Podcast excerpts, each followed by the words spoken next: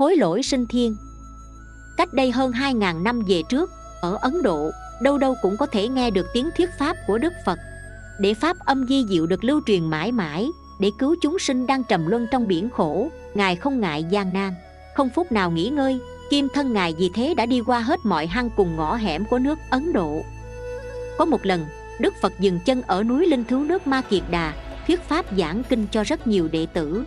Lúc đó vua nước ma kiệt đà là tần bà sa la dương, dẫn đầu một đoàn đại thần rất đông lên núi linh thú, chắp tay cung linh lễ chân phật rồi bạch rằng, bạch thế tôn, ngài là đấng giáo chủ đại bi, là đức phật cao cả, con nay xin thỉnh cầu, duy nguyện thế tôn dùng ánh sáng từ bi chiếu rọi vào rừng trúc lâm, dùng đại uy lực vô úy của phật mà hàng phục con rắn độc ở trong đó, để nó đừng hại người ta nữa.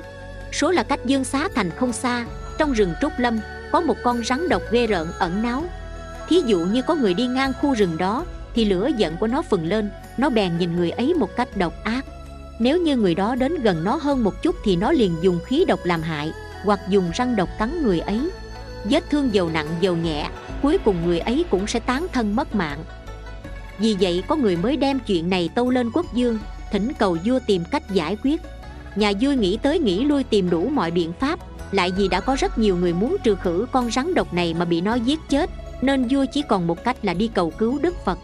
Đức phật bằng lòng giúp nhà vua, nên một hôm, ngài một mình một thân đi bộ thẳng vào khu rừng trúc, nơi con rắn độc đang ẩn náu. Con rắn độc nhìn thấy đức phật từ xa, tâm sân hận nổi lên, nó đăm đăm nhìn đức phật rồi còn há miệng thật to thè cái lưỡi đỏ ra tính dồ tới hại ngài.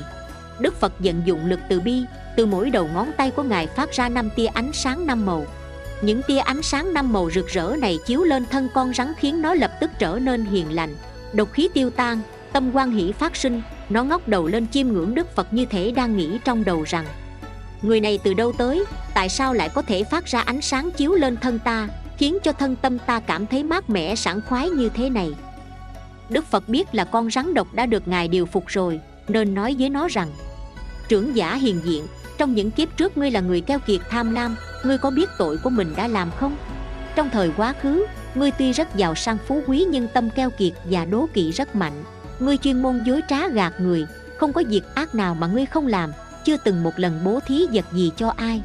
Cái người hành khất đáng thương kia đến xin, ngươi đã không cho hạt gạo nào thì chớ, còn nổi giận nhìn người ta, dùng ác khẩu mắng người ta. Vì thế kiếp này ngươi mới phải chịu quả báo săn lấy hình thù xấu xí tại sao ngươi lại chưa chịu phản tỉnh mà sám hối?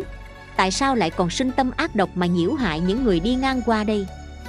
Tội nghiệp của ngươi đã nặng lắm rồi, bây giờ còn tiếp tục tạo nữa, vậy ngươi muốn chịu khổ cho tới chừng nào mới ngưng?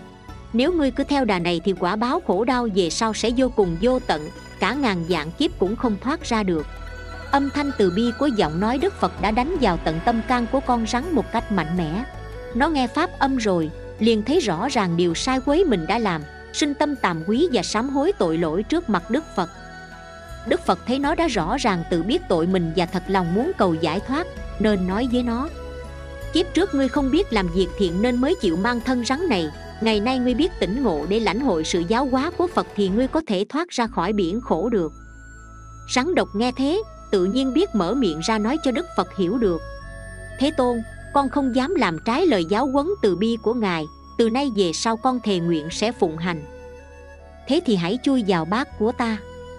Đức phật vừa dứt lời, con rắn đã tuân lệnh ngay, bò vào bát của ngài. Đức phật bèn ôm bát ra khỏi rừng trúc. Nhà vua cùng rất nhiều người nghe tin ấy, vội vàng vào rừng xem ngã ngũ câu chuyện ra sao. Khi con rắn nhìn thấy người ta, lòng cảm thấy hổ thẹn và chán ghét thân hình rắn độc của mình, liền chết ngay tại chỗ. Mệnh vừa dứt nhờ nó đã chân thành sám hối với tâm muốn cải thiện, nên được sinh lên cung trời đau lợi hưởng phúc cõi trời. Một hôm tại trúc lâm tinh xá, trong không trung bỗng có người ngâm kệ tán thán đức phật rằng, đại thánh tôn cao cả, phúc huệ đều đầy đủ. Ngày xưa con ngu si, được phật khai sáng mắt, ơn như mặt trời huệ, diệt sạch cấu phiền não, vượt qua biển sinh tử. Lực phật bất tư nghì, nhờ ngài nên thân rắn nay được sinh cõi trời. Trưởng giả hiền diện đã được siêu sinh.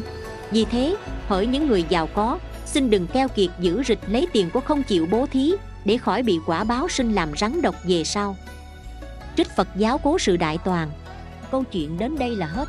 Cảm ơn các bạn đã chú ý theo dõi. Nhớ follow kênh mình để được nghe những câu chuyện Phật giáo ý nghĩa mỗi ngày nhé.